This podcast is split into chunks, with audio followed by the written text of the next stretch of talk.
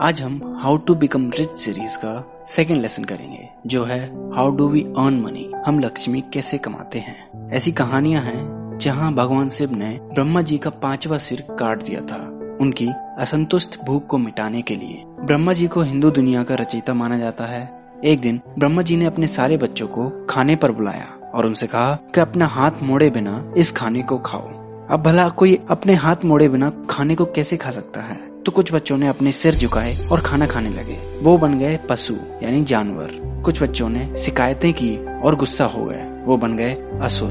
कुछ बच्चों ने ब्रह्मा जी का कहना नहीं माना और खाना उठाकर भाग गए। वो बने राक्षस। और जिन बच्चों ने अपना खाना उठाकर अपने आसपास बैठे बच्चों को खिलाया, वो बने यजमान। उन्होंने खाना दूसरों को इस उम्मीद में खिलाया था कि वो भी उनकी भूख समझेंगे और उन्हें भी बदले में खाना खिलाएँगे।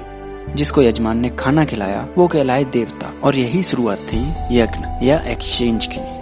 दूसरों को खाना खिलाना और दूसरों से खाना खाना, ये है धर्म। और यज्ञ में हिस्सा लेना धर्म कहा जाता है। यज्ञ करना बहुत ही आसान है। यजमान देवता को बुलाकर कुछ देता है और बदले में कुछ पाने की इच्छा रखता है। जब यजमान देवता को कुछ देता है तो वो कहता है, स्वाहा। इसका मतलब होता है, जो अभी तक मेरा था, अब वो तुम्हारा है। और इसको हम इन्वेस्टमेंट की नज़रिए से भी देख सकते हैं। यजमान ये उम्मीद रखता है कि देवता उसे बदले में तथास्तु बोलेंगे। इसका मतलब होता है, जो तुम्हें चाहिए, वो तुम्हें मिल जाए, और इसे हम रिटर्न ऑन इन्वेस्टमेंट के नज़रिए से देख सकते हैं। पर यहाँ पर भी रिस्क रहता है, क्योंकि हो सकता है देवता आपकी इच्छा पूरी ना कर पाए। यानी, हो सकता है कि आपको रिटर्न्स अच्छे ना मिले। बाज़ार या मार्केट में हमेशा यज्ञ होता रहता है। या तो हम यजमान बनकर अपने कस्टमर्स को गुड्स और सर्विसेज़ पहले ऑफ़र कर सकते हैं, या फिर देवता बनकर मनी पहले एक्सेप्ट कर सकते हैं और गुड्स और सर्विसेज़ बाद में दे सकते हैं।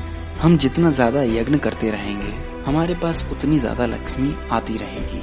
इसलिए बिज़नेस के नज़रिए से देखें तो हम जितना ज़्यादा कस्टमर्स को अपने प्रोडक्ट्स सेल करेंगे, उतनी ही ज़्यादा हमारे पास मनी आएगी। या फिर हम जहाँ भी काम करते हैं, अगर हम वहाँ पर अच्छा आउटपुट देंगे तो हो सकता है कि जो हमारी रेगुलर सैलरी है, उससे हमें बढ़ाकर ज़्यादा दे दी जाए। या फिर हो सकता है कि हमें प्रमोशन मिल जाए, या फिर हो सकता है कि कोई हमें बोनस दे दे। लक्ष्मी के लिए कोई भी बड़ा और छोटा नहीं होता। बस जो लोग ज़्यादा अच्छी सर्विसेज़ प्रोवाइड करते हैं। उनके पास ज़्यादा लक्ष्मी आती है, बस अलग अलग सर्विसेज़ की अलग अलग कीमत होती है।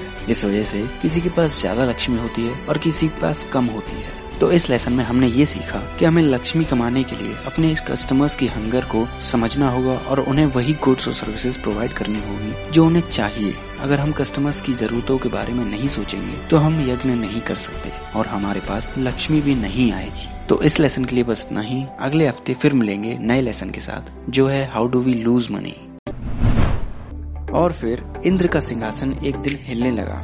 उन्हें डर लगने लगा कि वो कहीं स्वर्ग से नीचे ना गिर जाए। तो उन्होंने फैसला किया। तब तक के लिए अपना ख्याल रखें और सीखते रहें।